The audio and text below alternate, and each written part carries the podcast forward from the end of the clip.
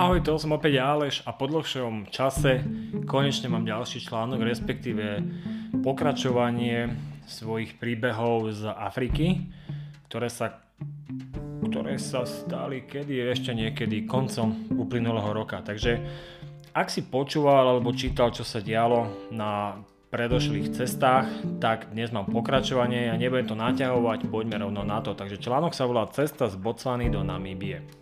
No ideme na to. O pár dní sme sa mali presunúť do Namibie. Nevedel som sa už dočkať. V Botsvane sa mi veľmi páčilo, no do susednej krajiny ma ťahalo ako si viac. Pochopiteľne.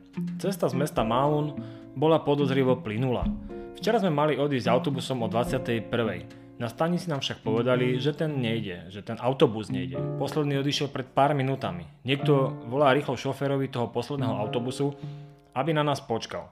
Hneď nám odkazujú, teda pardon, hneď nám dohadzujú taxík a ten nás berie preč zo stanice. Rýchlo smeruje s autobusom, no márne. Ten tak dlho nečakal a za mestom je jasné, že sa musíme vrátiť naspäť. Ďalší autobus ide ráno o 5. Berieme teda nejaký hotel, kúsok od stanice a ráno sa vyberieme na stanicu opäť. Ten ranný autobus už sme stihli. Tajne si želám a dúfam, že sa nám podarí doraziť do Winduku, čo je hlavné mesto Namibie, zhruba 810 km bolo pred nami, že tam dorazíme ešte v ten istý večer. Prvá zastávka je v meste Ganzi.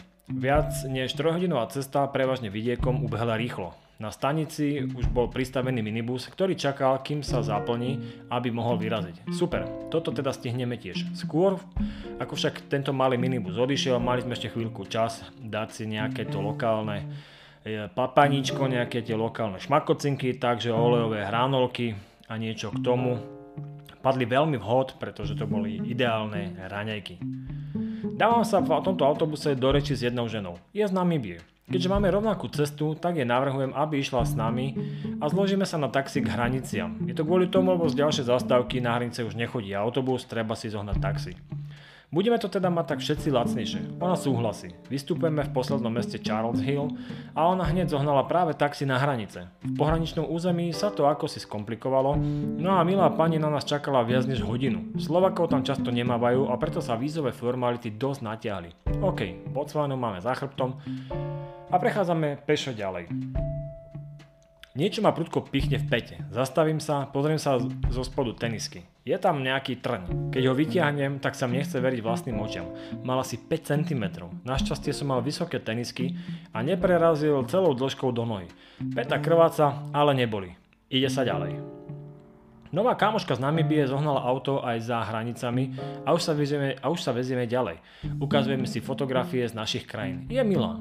V meste Gobabis, to už je v Namibii, sa však naše cesty rozchádzajú. Ona ide na sever a my na západ. Presadáme do, de- do ďalšieho malého auta, ktorého šofér bol zrejme miestny šampión v pretekoch na namibijských cestách. Už som iba čakal, kedy vzlietneme. Bola to zaujímavá cesta. Malé autičko sa takmer šúchalo po podvozku. Boli sme boli sme tam tak natlačení, že som za celú cestu nevedel zmeniť nejako svoju polohu. Podstatné však bolo dostať sa bezpečne do cieľa a tak sa aj stalo. Všetko sa podarilo a my sme naozaj ešte v ten večer dorazili do Winduku.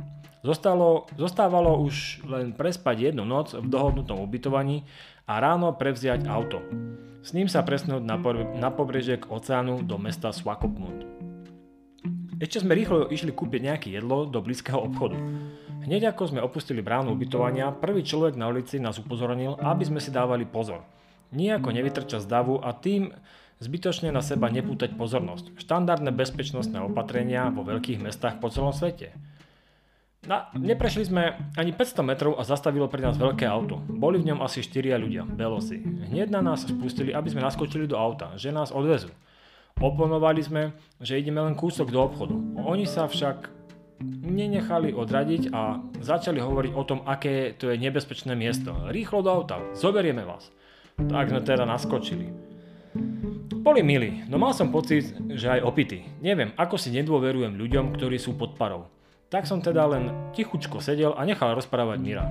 Doviezli nás k obchodu, kam išli aj oni. Stále opakovali jedno a to isté. Je to tu nebezpečné, ľudia sú zlí, dávajte si pozor a tak ďalej a tak ďalej. Nemal som však pocit, že by to tam bolo také, ako to opisovali. Nebolo to o nič iné alebo horšie ako v predošlých miestach. Skôr som nabral pocit, že to trochu preháňajú a práve takým prehnaným správaním na seba pútame ešte väčšiu pozornosť. Pozvali nás k ním domov. Robili nejakú grilovačku. Ja som, však, ja som bol však rozhodnutý, že tam nejdem. Neviem, stále som z nich nemal dobrý pocit kvôli tomu, ako vykrikovali pred obchodom, že sú tu zlí všetci ľudia na okolo a podobne. Miro kúpil pivo, lebo išiel na grilovačku. Ja som si zobral nejaké ovocie a jogurt. Plánoval som si oddychnúť.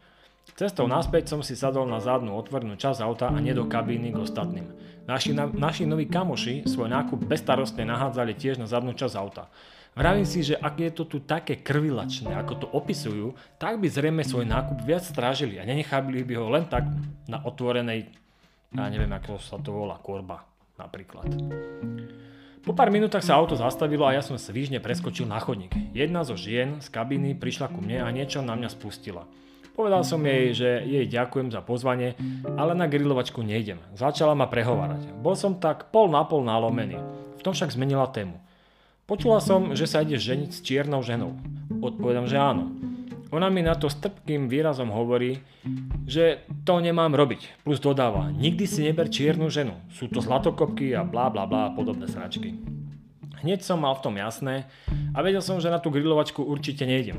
Ak by som chcel počúvať podobné tristy, tak ani nemusím cestovať do Afriky. Stačilo by mi zostať napríklad aj doma.